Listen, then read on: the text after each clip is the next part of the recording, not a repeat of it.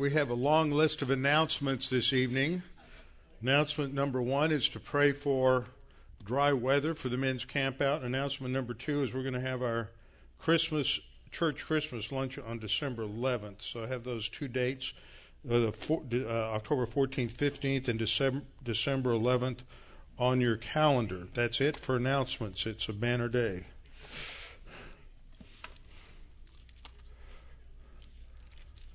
Trust in the Lord with all your heart, lean not on your own understanding. In all your ways acknowledge him, and he will direct your paths. They that wait upon the Lord shall renew their strength. They shall mount up with wings as eagles. They shall run and not grow weary. They shall walk and not faint. Fear thou not, for I am with thee.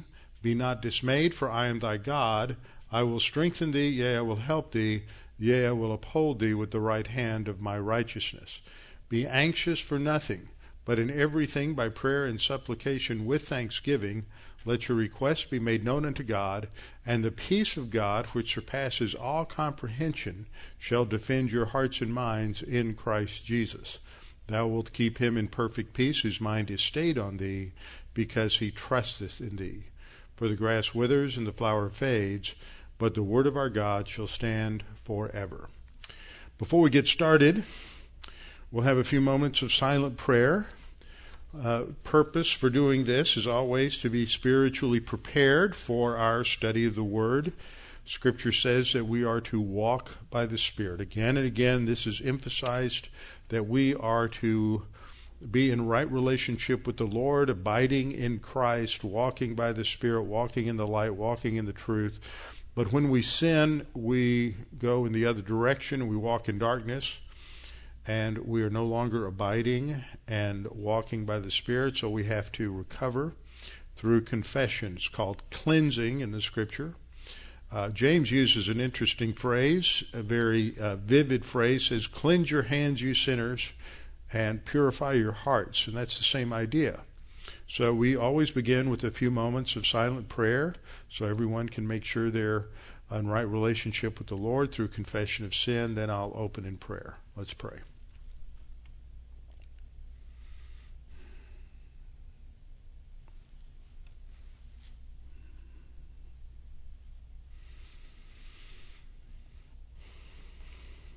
Our Father, as we look at the world around us, often we can focus on so many details that are discouraging, that seem overwhelming. We look at circumstances and situations, we see the trends in the world, we see the uh, things that are taking place in terms of the radical, uh, the, the development and encroachments of radical Islam, especially through unrestrained immigration taking place in Europe as well as here in the U.S. And we know that all of this manifests in even greater spiritual conflict and spiritual battle. And our spiritual life is just one small dimension of that battle. And we need to learn to walk by faith and to trust in you because we know that uh, this is a long war, that you will be victorious in the end. But in the interim, there will be many. Um, many opportunities to trust you and engage the enemy in individual circumstances, and that the principles are always the same to trust you, to walk by the Spirit, to claim promises, and to relax in your provision and your protection. Father, we trust that in this election coming up, that we can see a, a restoration, a movement back. It took many decades to get here and will take many decades to recover. And even though we don't have a great slate of candidates at the top, there are many at other levels that are important races and need to be won. And Father, we pray that you would continue to raise up men and women who know the truth and understand the real issues, and that uh, they can make a difference in the direction of this country. And we pray for churches and pastors that you would raise up uh, people who want to know the truth and pastors who want to teach the truth. And we pray this in Christ's name. Amen. We're starting this evening in one of my favorite chapters, and for many people, this is one of their favorite uh, stories and episodes in the Old Testament, and that's the story of David and Goliath.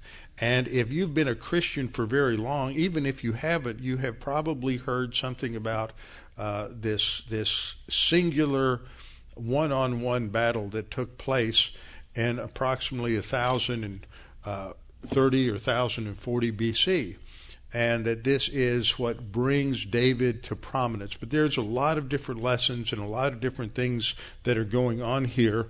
And I just want to focus on the first 11 chapters, which introduce the battle for us tonight, as well as the main antagonist, who is Goliath of Gath.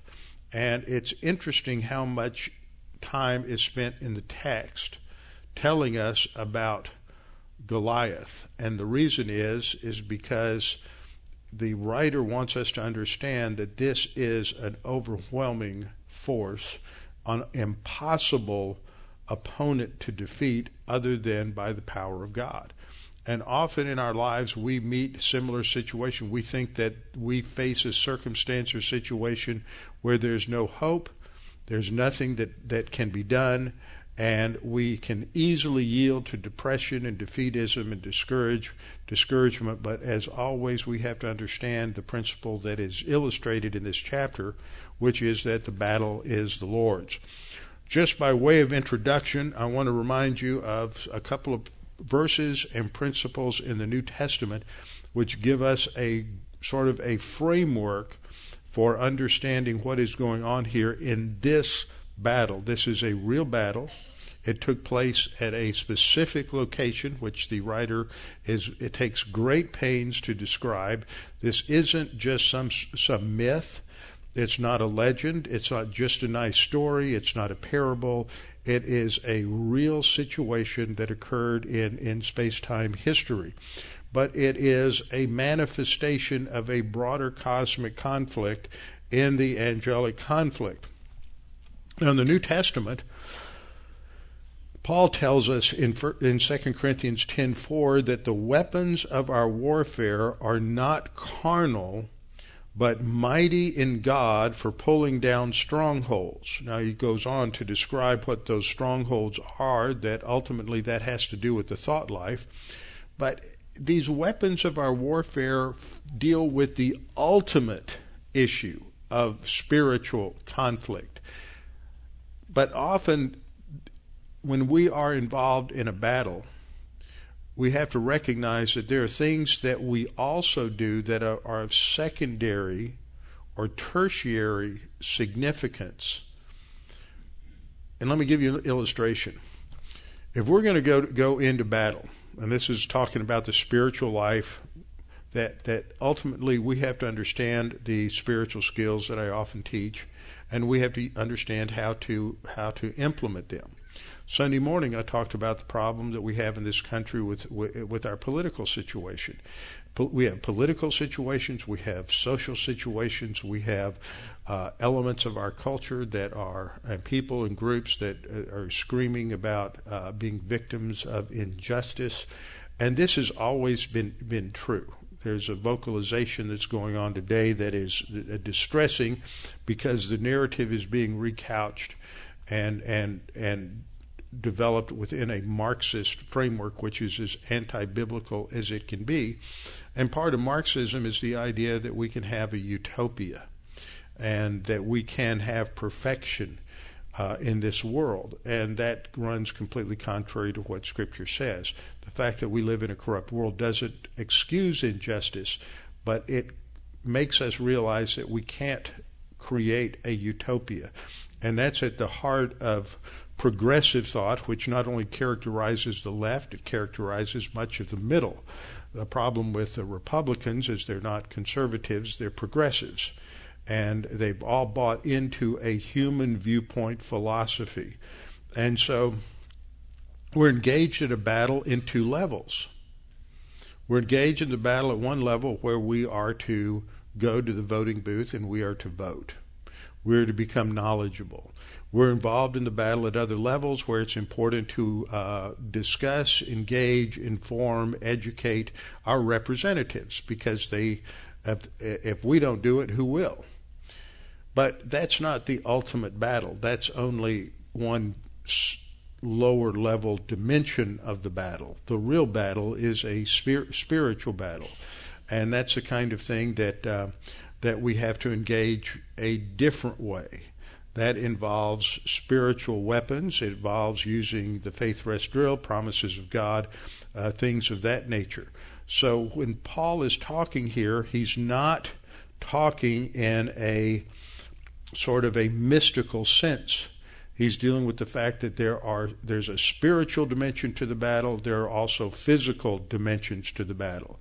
So he's talking about spiritual dimensions, and he says the weapons of our warfare are not carnal. Now, the Greek word there for carnal is the Greek word sarkikos, which is an, um, uh, a form or based on the word sarx for flesh or the sin nature. So we don't fight the battle based on the tools that come from our sin nature.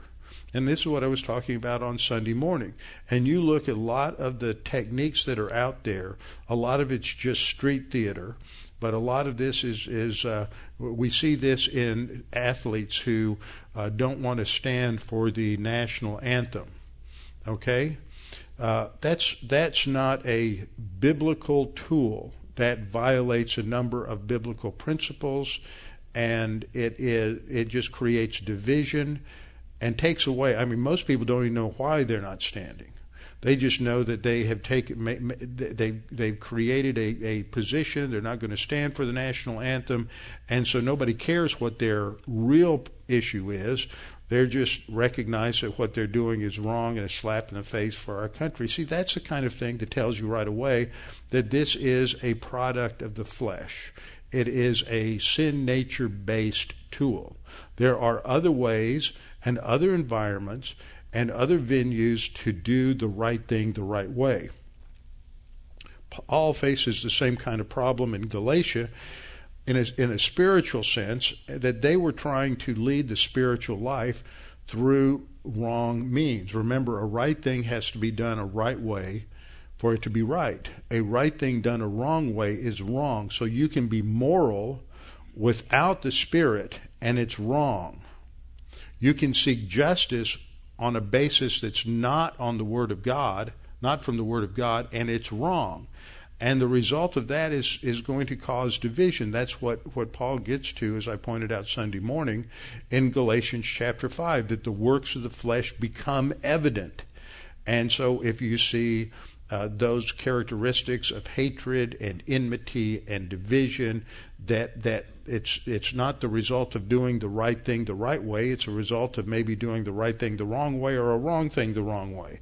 And this is what the galatians were doing. Why paul says you got started in the spirit. Having begun in the spirit you trusted in christ faith alone in christ alone and now you're trying to grow up and mature by doing it according to the flesh you're using the weapons of fleshly warfare. You're using the modus operandi of psychology, of sociology, of political theater in order to achieve uh, those ends. So that's wrong. The solution is as Christians, walk by the Spirit and you will not fulfill the lust of the flesh spiritual goals must be achieved through spiritual means. And when we are a Christian, we always have to do it the biblical way. It doesn't matter what. I remember one time having a conversation where the discussion was on the, the potential value of, hu- of humanistic psychology. The comment was made, well, some of that helps because it gets people functional. And my response was the goal of the Christian life is not to help people function apart from the Word of God. The goal of every Christian is to help people realize they can't function at all apart from the Word of God. And that it's only on the basis of the Word of God that we can not only function, but we can have real joy and happiness and peace. And so for a Christian to opt for second best is to go at is to be a friend of the world and at enmity uh, with God. That's part of spiritual conflict. Ephesians six. It's another key passage. Finally, my brethren, be strong in the Lord and in the power of His might. That's where our strength lies. This is what we're going to see in David. David comes to the battle because he faces it with a divine viewpoint framework. He understands what the real issues are. He doesn't show up without his sling and his stones and his staff. The mystic would say, ah, I'm just going to trust God. Fold their hands and close their eyes in prayer and expect somehow God's going to miraculously intervene. The rationalist or the empiricist is going to say, well, I have to figure out a way to use some skill, some technique, some some and put their trust in the technique, the skill, the psychology, the sociological principle, something like that, rather than in trusting God. David shows up recognizing there's there's two issues here. Ultimately there's the spiritual issue and he says the battle is the Lord's. But he shows up with a sling and with five stones and with his staff. You're dealing with two areas that have to be uh, two areas of engagement. So ultimately, what gives significance to the sling and the stones is the understanding that we are doing it in the power of God's might. And that ultimately the battle wasn't against Goliath, the battle was against what Goliath was a part of. That is, he is just a human agent within the framework of God's, I mean, God's enemy, Satan, who is seeking to destroy his people, Israel. So we always have to remember it's not the people that we are in, engaged in in the battle. The battle isn't with the Muslim who lives next door. It's with Satan who energizes and empowers uh, Islamic theology and Islamic religion that that we we have this tension. We have somebody who's a potential national enemy, but we're to love our enemy and we are to engage them with the gospel. If every Muslim in America converted to Christ, we wouldn't have a problem. That's the ultimate solution. And so we need to understand that, that what Paul is saying here in Ephesians 6, uh, 12 and 13, that we don't wrestle against flesh and blood. That's not the ultimate enemy. Now, sure, it may be an enemy at some point, but it's not the ultimate enemy. That's what he's talking about. We are really wrestling as a power behind them, which are the prince, the demons, the principalities, powers, the rulers of the darkness of this age, the spiritual hosts of wickedness in the heavenly places. So that's a framework for helping us understand what's going on with this battle with David and Goliath. So, a couple of points. Goliath was a real flesh and blood enemy. He, repre- he was the representative of the Philistines, who were the avowed enemy of God's people, Israel, and who were being used by Satan to wipe Israel off the planet and to prevent them from living on the basis of God's promise in terms of the land. Uh, so Goliath represented all that opposed God, all that opposed his will, his plan, and his people. Second thing is that more often than not, when we face the opposition, whether it's national, corporate, political, pers- or personal, it always appears to be overwhelming there doesn't appear to be a, any hope at all. Uh, I was thinking this last week, something came up. I was thinking about William Wilberforce. As William Wilberforce worked within the framework of the Parliament in England to end the slave trade, it took him about 30 years. It took a lot of work engaging people but ultimately it was the prayer support and the work of other believers who supported him and his work uh, in that process. And it's sometimes difficult as believers not to look at those who represent the other side as as the real enemy. Third point is that though there are things that we do on a personal or a physical level ultimately we have to subsume everything under the plan of God. We have to understand that just as David picked up the five stones and the sling, he also avoided the rational and empirical solution that Saul offered, which was to put on Saul's armor and to take Saul's weapons and go into battle. He also avoided the other option of, of mysticism and just uh, sort of praying and expecting God to miraculously change the circumstances. He did what he was trained to do at one level, and spiritually, he did what he was trained to do at that level. And so finally, we must always remember that whether the adversities that we face are small or large, whether they have to do with our own personal health or in, in, incapabilities, or whether they have to do with things that are vastly beyond our control, the battle is always the Lord's, and how we function on the battlefield is always determined by the Word of God. So, as we start 1 Samuel 17, I want to just mention a couple of things that are usually brought up um, in reference to this. This is a very long uh, chapter. There are 58 verses in this in this chapter uh, describing this this event, and actually, within the manuscript tradition of the Old Testament, there are a number of different versions. The Septuagint version is much shorter than the Masoretic text, and it, it's 46% shorter. It's missing um, 27 out of the 58 verses. So that's a very different tradition. And there are critics who come along and say, see, this is just shows that the Bible can't be from the uh, from from God because there's all these contradictions in the story and and you have these different uh, manuscripts some are longer stories some are shorter uh, and that just the problem here is that they come with the presupposition that it's not the word of God. And so as soon as they see something that that appears to be a contradiction then they just assume that it is without doing the necessary spade work academically to show that ultimately everything fits together. All when when if you read or listen to some people you watch something on the history channel or one of the other channels dealing with David and Goliath they'll point out these discrepancies. But the reality is that all these discrepancies are pretty superficial. They don't really uh, show any inherent problems or contradictions in the text. If you're willing to uh, deal with the text just as you would any other piece of literature. And there, there are explanations for every alleged c- contradiction.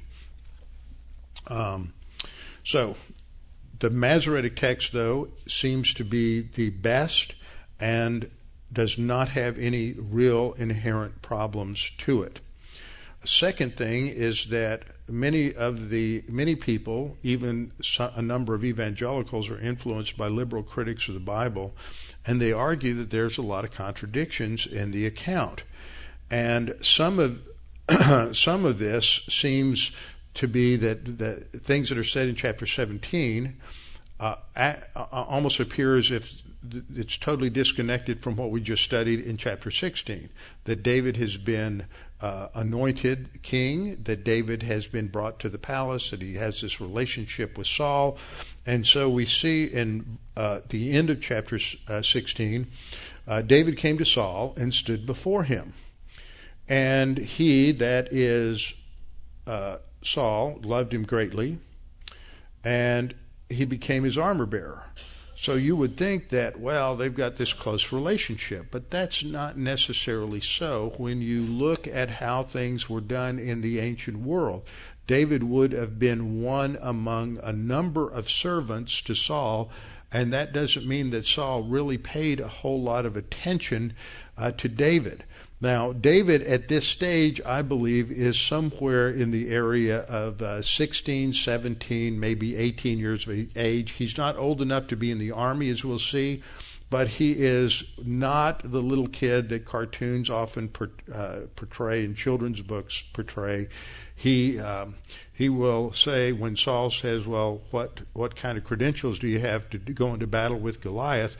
David says and if you translate it idiomatically, he, he's just talking about his what he did when he was a shepherd, that he protected his father's sheep from the incursions of of the mountain lions and the bears. And if you read the account, it says he would grab the uh, mountain lion by the beard and then beat him to death with his rod. Anybody want to volunteer for that job? Okay, he he had uh, he had real courage, but he had strength and he had skill, and that's that tells us that that the musculature that he had was not the musculature of a prepubescent young man, a boy. Uh, he is, has a well-developed uh, musculature and can, and he has physical strength. He's not doing that in a, in any kind of miraculous way. Uh, just his his his background, his training, so he's fairly strong. Um, so David would be with other armor bearers, and as he comes, then we have in verse 22 Saul sent to Jesse and says, Let David stand before me, for he's found favor in my sight. So he gets his father's permission. And then it was, I think verse 23 at the end of the chapter gives us sort of a summary of what goes on through this period of time. That whenever this uh, evil spirit that was sent by God under his permissive will to uh, bring this uh, fear and uh, anxiety to Saul that David then would play the harp and and Saul would become refreshed and and uh, the distressing spirit would depart from him. So that's sort of a summary statement. At the same time, it's not denied that this is going on in chapter 17. In verse 15, we're told that David occasionally went and returned from Saul to feed his father's sheep at Bethlehem. So he's going back and forth. And during this time, for however long it went on, uh, Saul's not paying a whole lot of attention to this kid. He's not on his radar. He's just being taken, would be taken care of by whoever's in charge of Saul's servants.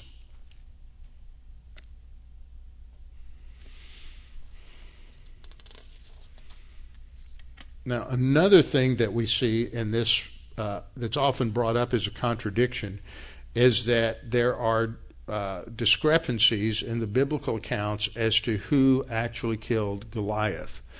In 1 Samuel 17:50, we're told David prevailed over the Philistine with a sling and a stone and struck the Philistine and killed him, but there was no sword in the hand of David.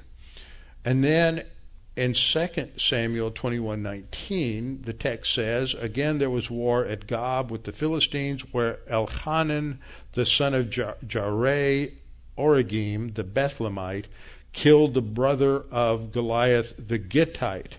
But in the that's in the New King James. In the Hebrew, the brother of isn't there. It just reads, killed Goliath the Gittite. So there it looks like Elhanan is said to be the one to kill Goliath.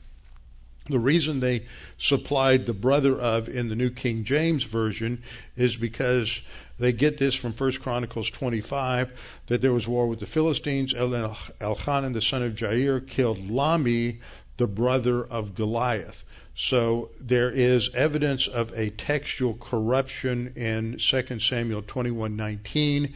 Second, uh, First and Second Samuel has more textual problems than any other book in the Old Testament. And so it takes a lot of work to go through these particular things and uh, and check each one out and evaluate them. So based on First Chronicles 20 verse 5, there's no contradiction. David killed Goliath, and Elhanan killed uh, his brother his brother Lahmi.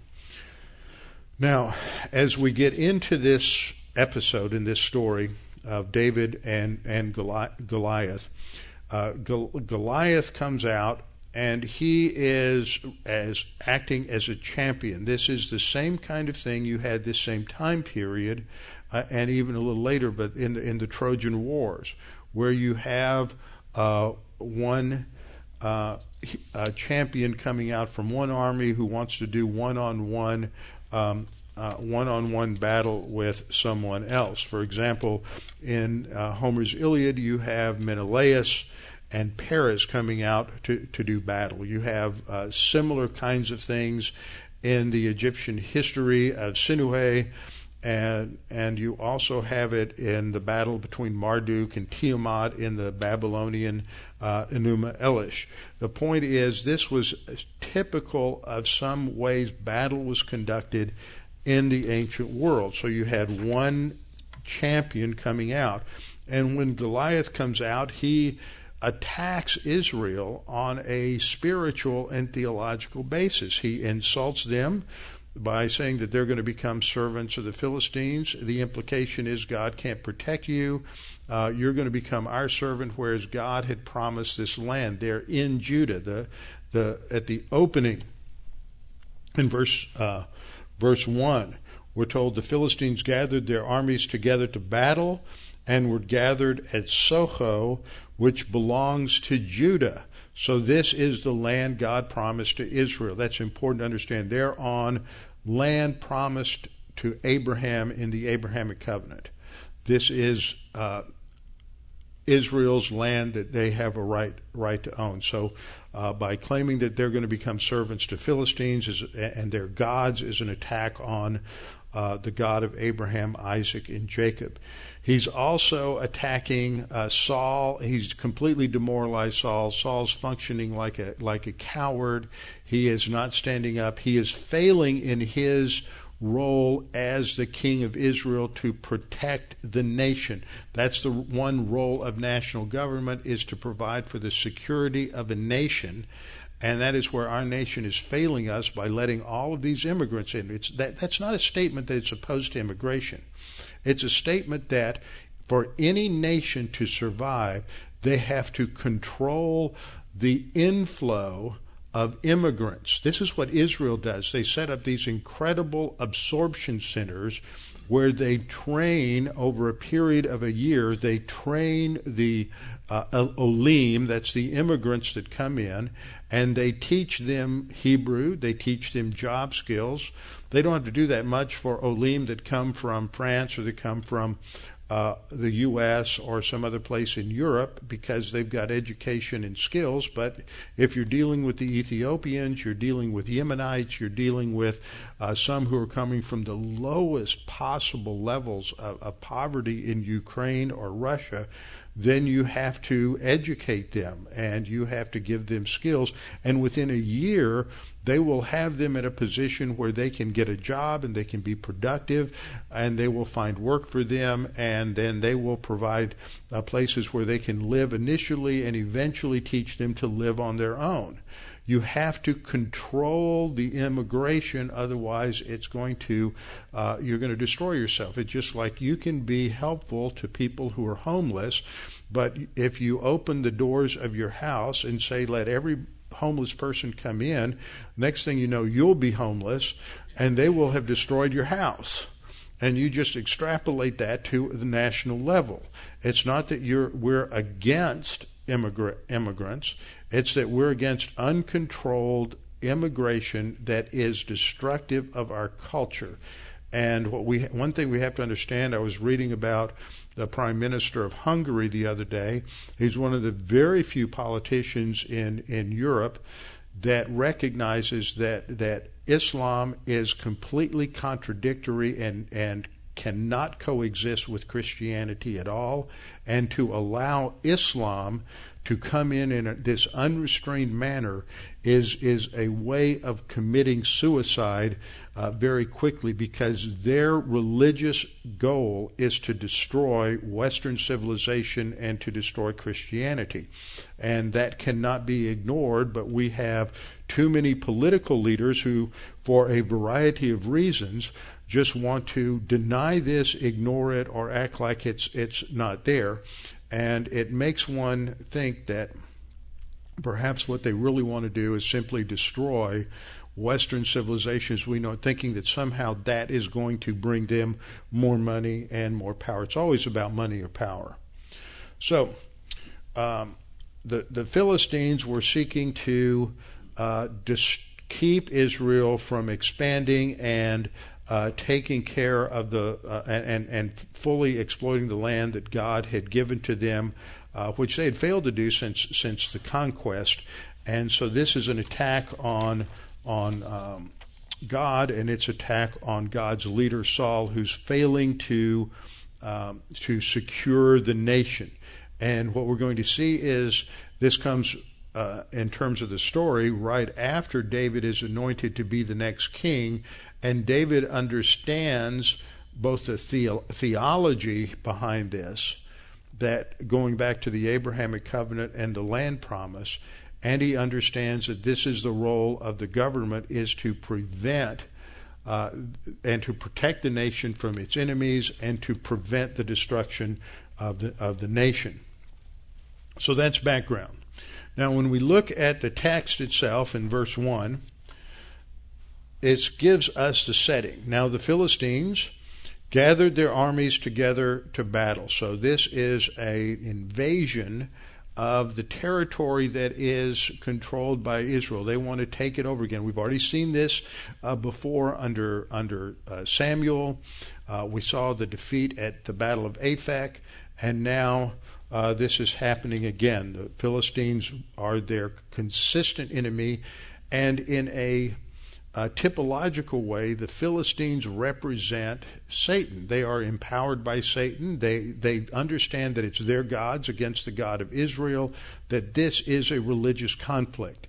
In the same way, just to make another obvious application, Islam understands the same thing that it is their God Allah against the God of the Christians and the Jews.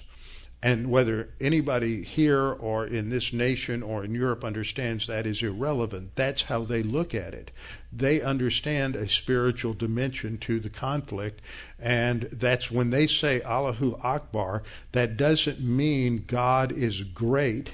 It means Allah is greater. Greater than who? Greater than your God. It is a it is a theological claim, and they're constantly asserting these kinds of things. If you if we could go into the Dome of the Rock, you can look this up on the internet.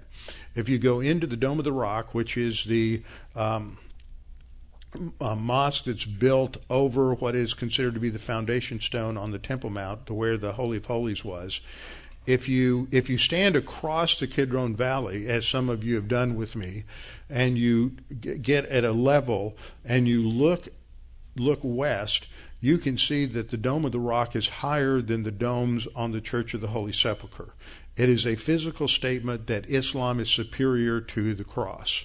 If you go inside the Dome of the Rock, you will find that all the, the, the Arabic that's written inside are the verses from the Quran that are stating that Jesus is a creature, that Jesus is just a prophet, that Jesus is not the Son of God. The, the, that entire dome is a, uh, a theological statement that Islam is superior to Christianity. And yet, because people are relatively ignorant or they don't want to create a problem, it just stays there. But it is an affront to, it is a blasphemy against the God of Abraham, Isaac, and Jacob that that sits there. It is a theological statement. So, uh, the Philistines under, understand this. They gather together for battle, and the writer takes pains to to identify the location. He gives us the setting. So, what I want to do now is take you through a couple of different maps help you orient. I know some folks are not map oriented. I could just sit and look at maps all day long. Uh, but maps are important to understand what is taking place here in a broader sense and is also in a narrow sense. So I'm going to use a couple of different maps. Uh, because they, they summarize and point out what's going on. And then I want to show you some pictures of, of this particular area. So we're told that the Philistines gather at a place called Soko. This is Soko Ridge, which is uh, on the southeast of the Valley of Elah. The Valley of Elah runs east west. Um, and they encamp between Soko and Azekah at Ephes Damim. So here's the first map. Uh, this is a broader map. Over here we have Jerusalem, which of course is still in the uh, hands of the Jebusites just south of Jerusalem. So this gives you a little scale. This is only about two and a half to three miles from Jerusalem to Bethlehem. It's very close. This is Bethlehem. This is where David is from. Uh, Jesse uh, has his flocks out somewhere in this area, and so this all this ter- area would be very familiar to David. So they're not that far from home. They're probably about 15 to 20 miles away from Bethlehem, if that, probably only about 15 miles. Um, there's a valley that runs east west here between Azekah here and Soko Ridge uh, here on the south. And the battle is going to take place in this valley, and then these purple arrows show uh, with the defeat of the Philistines. They flee to their cities of Gath. Goliath is from Gath, that's his hometown. Uh, Gath and, and Ekron. All of this is very close, as you'll see from the pictures. Here's a, another map, a topographical map, zoomed in a little closer. The red circle on the far right uh, shows the location of Bethlehem, which is due east of the valley here. If you look closely, you can see there's a light blue line that runs along here from east to west. This is the Elah Valley, and right here where this red star is, it does a dog leg and that's Azekah, which is mentioned in the text. And then it continues its its easterly run, and then uh, just north of of Soko. Uh, Gath is here due west, and then this Khirbet Qeiyafa is a, a, a tell, and that's probably part of the area where the Israelites were encamped. Now that map's a little dark. This lightens it up a little bit. Um, these are the modern highways. This is the highway that goes back to Bethlehem. Uh, just above that, the Valley of Elah in the lower right hand corner. The red uh, tent there represents the Philistine camp. The blue tent up here represents the Israelite camp. And Azekah is just, just to the west. So when we're looking at it in the pictures, we'll be standing right in the stream bed that runs through the valley of Elah, and you'll be looking from here directly toward Azekah to the northwest. Uh, Soko is located there. They've got a remains. It was a, a, a, an ancient settlement. This is the. If you've been to Israel with me, this is where the Sternbach Vineyard is located. We've gone there for a uh, to visit the vineyard because that's uh, uh, Amos's buddy uh, Gotti. They were in the uh, paratroopers together, and we've been there. And it's a great location because you're up on the ridge where the near where the Philistines encamped, and you can overlook uh, the valley. Okay, here's a good aerial shot. We are looking.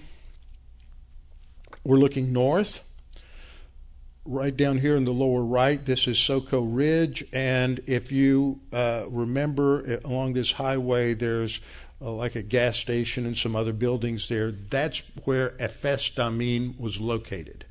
That's where the Philistines would have encamped on this Soko Ridge. Below that, just to the north, is the Elah Valley. You follow it with this white line.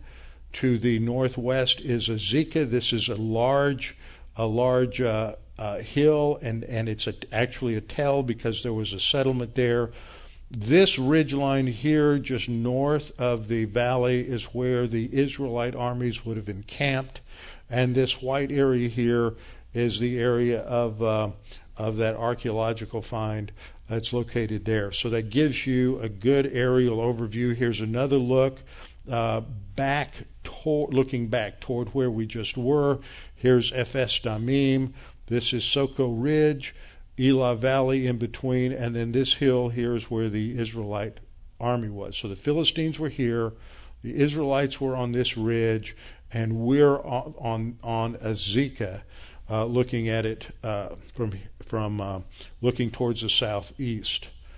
Then in this picture, this is Azekah, and this is Gath. So that gives you an idea of how close we're talking about here, probably about five miles away. Goliath is from, from Gath. And I think I have about two more pictures. Here's another aerial, uh, Ephes Damim, uh, Soko Ridge along here. This was the area where the Philistines encamped. This was where the uh, Israelites encamped. And probably back this way is Bethlehem and then uh, than Jerusalem. Again, another good overview.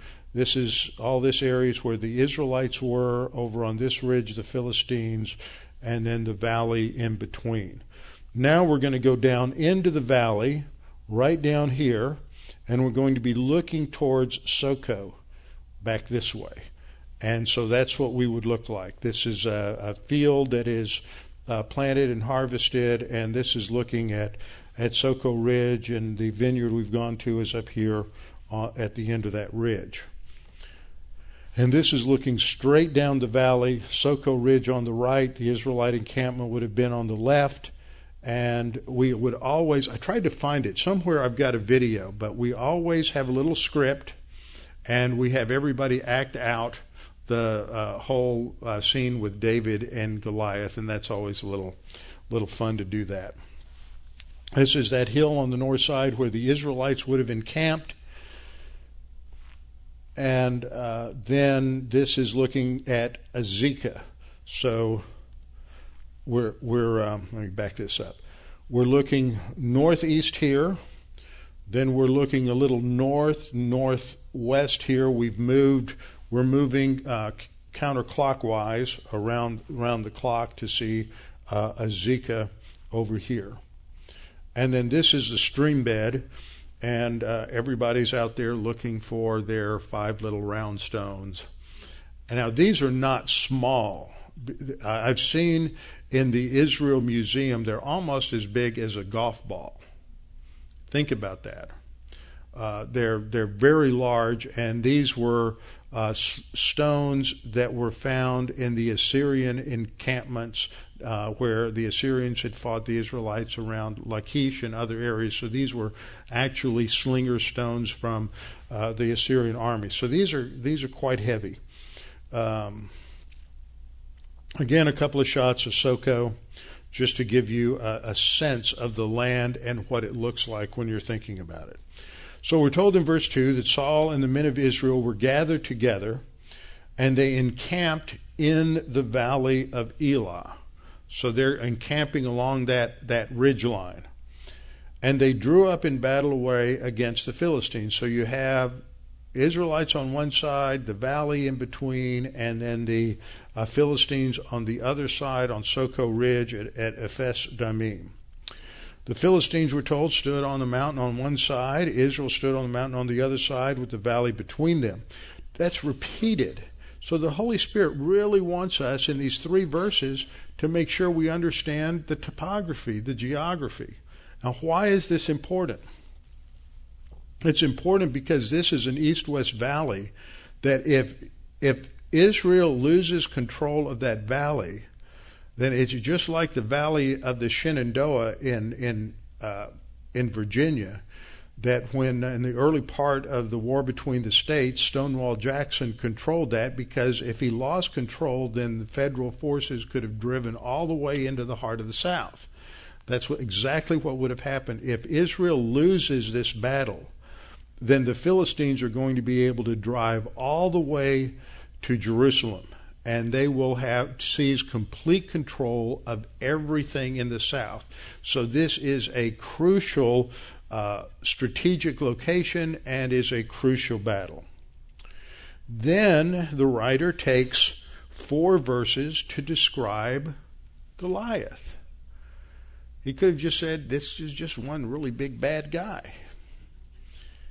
But he takes painstaking detail in order to help us understand how bad Goliath was and that he is an impossible obstacle to victory. This is why this goes on for so long before they get a champion. So we're told uh, that there's a champion that went out from the camp of the Philistines named Goliath from Gath. So he's not he's close to his hometown. That's going to become important uh, later on to understand his background. His height is six cubits and a span, which is about nine and a half feet, maybe a little more. He had a bronze helmet on his head. He was armed with a coat of mail, and the weight of the coat was 5,000 shekels of bronze. That's extremely heavy. He had uh, bronze armor on his legs and a bronze javelin hanging over his back between his shoulders. Now, the staff of his spear, that's the javelin, was like a weaver's beam and his iron spearhead weighed 600 shekels, and his shield bearer went before him. So, in this, I've underlined this, it emphasizes his height, that he is huge. We're going to look at this in just a minute. He's it emphasizes the weight of the, the bronze armor that he is wearing and the armor that's on his legs and uh, and and the bronze javelin that's between his shoulders. This is all extremely heavy. and the spearhead alone weighs 600 shekels. So let's break this down. He's, his height is six cubits and a span. I've read it, it depends on how you understand span, but the cubit was 18 inches. So if you work it out, it's between 9 feet 6 inches and 9 feet 9 inches. But when you're that tall, who's going to quibble about 3 inches? Especially considering the fact that, that we can guess that David was average size, which for an Israelite at that period, because there's a lot of skeletals, skeletons that have been dug up, and so you can measure the femurs, you can measure the uh, uh, other bones, and you can extrapolate their height based on known formula. And so David was around five five to five seven. He was probably no, nothing is ever mentioned about his height. Whereas Saul is the one who would logically go up against this guy because Saul's a head and shoulders above everybody else. He is about six two to six four. So it would be assumed that Saul would do it, but Saul doesn't have the spiritual fortitude to go into the battle. Now here's a chart showing a com- height comparison. Here's David's height as a young man. I think they've undercut. They, are making him a little short. I would say he's more like about five five. But now there's a discrepancy in the in the uh, description of of uh, Goliath in the Dead Sea Scrolls and the Septuagint. He's about six feet six. But for somebody who's five five going against six feet six, why do you make a much a big deal about this? In fact, there was an article that came out in the uh, ETS journal about 10 years ago uh, where the author was arguing why this was, was better, superior data. The problem, it, one of the problems with that is, is that when you look at the weight of the armor and the weaponry that's described here, it fits somebody who's nine and a half feet tall, not somebody who's six feet six. So by comparison, you've got uh, this middle figure here is uh, seven feet one. That's Shaq, uh, Shaquille O'Neal, NBA star, uh, the world's tallest man in medical history that's been known uh, historically was eight feet eleven, and uh, his name was Robert Wadlow. And he's not quite as tall as Goliath, who is about nine and a half feet tall. This gives you an idea of their relative foot size. The foot on the left is Goliath. What has happened here? Did I? There we go. Uh, Goliath's foot would be about almost 20 inches long. Then you have uh, the shorter version, according to the Dead Sea Scrolls, it would be about 12 inches long. Well, Frankly, that's about the size of my feet, so that's not that big a deal. Uh, Robert Wadlow, who was the tallest known human being, had a had feet that were 18 and a half inches long, not much different from Goliath's. David's feet would have been about nine and three tenths of an inch long, just a little over nine inches based on um, Masoretic whereas uh, Shaquille O'Neal is about 14 and 5 16 inches long. So Goliath had an enormous foot. Be tough to fit him out. Now, what's the background? What's his genealogy? We need to look at Ancestry.com and figure out where Goliath came from. How did this happen that we get this big guy? Is this just some anomaly? No, not at all. First of all, we have to recognize that uh, there are other giants. I don't know what I'm touching here, but there there are other giants mentioned in the scripture. In Deuteronomy 3:11, we have the reference to Og, the king of Bashan, who was one of the remnant of the giants. Now these aren't the Nephilim. Now Nephilim isn't a technical term. That it was a complete mistake to ever identify Nephilim as a Nephilim just as a term means giants or big guys or monsters. Uh, it, it, you go back listen to my study in Genesis chapter six. Um, they were not a specific race. They were the result. The term originally applied to the offspring of the sons of God and the daughters of men in Genesis six, and when when they were talked about in later times after the flood. Remember, Moses writes after the flood. He uses vocabulary from that era that these guys were these were monsters. It wasn't a specific race. That same term was also applied to the Rephaim and the Anakim because they were very tall, they were very large, and so that term was applied to them as well. The Bible isn't making a claim that they're related. Now, I've read numerous commentaries that make that claim, and I want to wake up scholars. Everybody but Noah and his family, all of the Nephilim, are killed in the flood. It's a worldwide flood. What part of that don't you understand? Nothing of them would survive the flood to have a race of descendants sometime later. So it's just modern liberal idiocy that doesn't believe the text. So you have this guy who's a Rephaim, another term just meaning he's he's this from these giants, and he's uh, the king of Bashan. And when he dies, they bury him in his bed because there's not a casket big enough. So they bury him in his bed, and his bed bed is described as nine cubits in length and four cubits in width, which means it's about 13 feet long and six feet wide. So uh, that's pretty good size. He wouldn't be quite that big, so he's probably somewhere around 11 feet tall, 11 to 12 feet tall. He was bigger than Goliath. Then we have this other group that's mentioned, the sons of Anak, the Anakim. They're mentioned in Numbers 13:22. Remember when uh, the Israelites sent the 12 spies into the land and they came back and they were just shaking in their boots, or 10 of them were shaking in their boots. And they said, We can't do it because there, there's too many people. They have walled, fortified cities, and there are giants in the land. They were the sons of Anak. They're living in the land of Canaan. They were part of that Canaanite population. And so in Numbers 13:22, they're mentioned that the descendants of Anak were there uh, in the area of Hebron.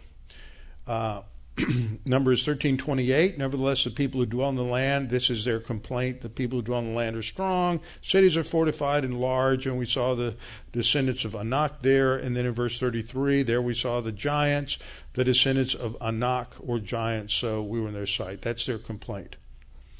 Now in Joshua 11, after the Israelites have taken Hebron, uh, we're told at that time Joshua came and cut off the Anakim uh, from the mountains. Cut off means he pretty much decimated them, although there were a few survivors. He didn't wipe them all out. And Joshua 11:22 it goes on to say none of the Anakim were left in the land of the children of Israel. They remained only in Gaza and Gath and in Ashdod. So the descendants of these giants are able to, a few are able to escape and they go to Gath. Where's Goliath from? Goliath is from Gath. He's, he's the result probably of intermarriage between some of these uh, Anakim and, and Philistines. That's why he's so big. So he's got a, um, he's armed with a coat of mail and the weight of the coat is 5,000 shekels of bronze. His bronze helmet would have weighed about 30 pounds. The way the helmet's described, the terminology that's used, it probably resembled the helmets of the of the um, Assyrians, which is pictured below. You have I have a couple of pictures on the right, and then I have a depiction from um, uh, Sennacherib uh, back in um, uh, Nineveh, where they where they uh, memorialize their battle over Lachish, and uh, so we see their helmets there.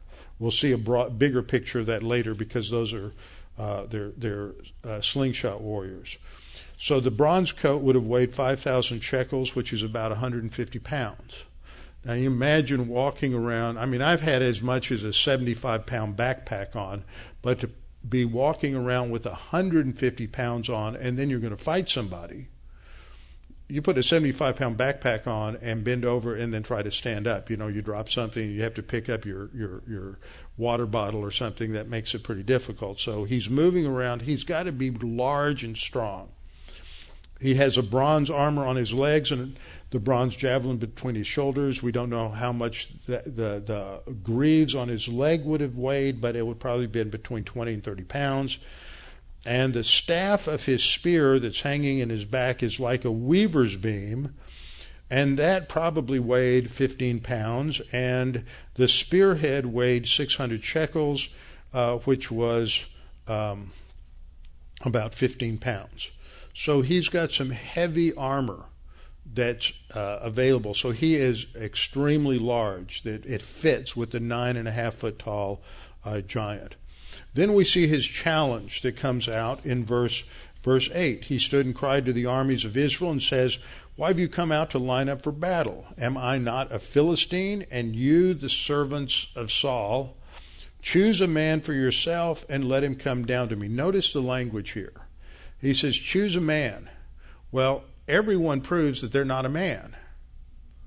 A man in this passage is revealed to be someone who isn't just a good athlete or a good warrior, but someone who understands the spiritual dimensions. What makes a man a man is ultimately his spiritual orientation.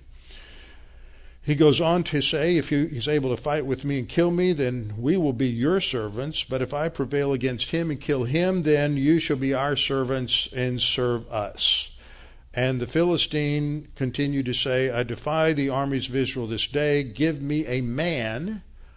He wants a real man, not some metrosexual 21st century American. He wants a real man uh, that we may fight together. And what's the reaction? No men. 1 Samuel 17:11 when Saul and all Israel heard these words of the Philistine they were dismayed. Now that word Hebrew word for dismayed there shows up every time in the Old Testament that you see a population group who is being overwhelmed by superior enemy forces and they are scared to death and it says they were dismayed and greatly afraid.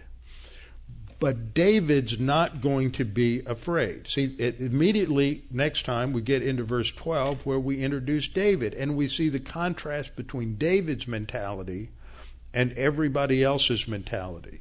And what what fixes David's mentality, what makes David the boy a real man and everybody else a coward, is that David is trusting in God.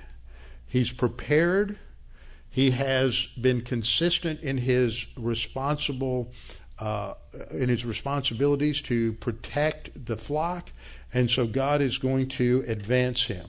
And there's some great promises that we see in in the, the Psalms that emphasize this. This is uh, from Psalm 3, verse 6. The heading says that this is when David fled Absalom when he was much older.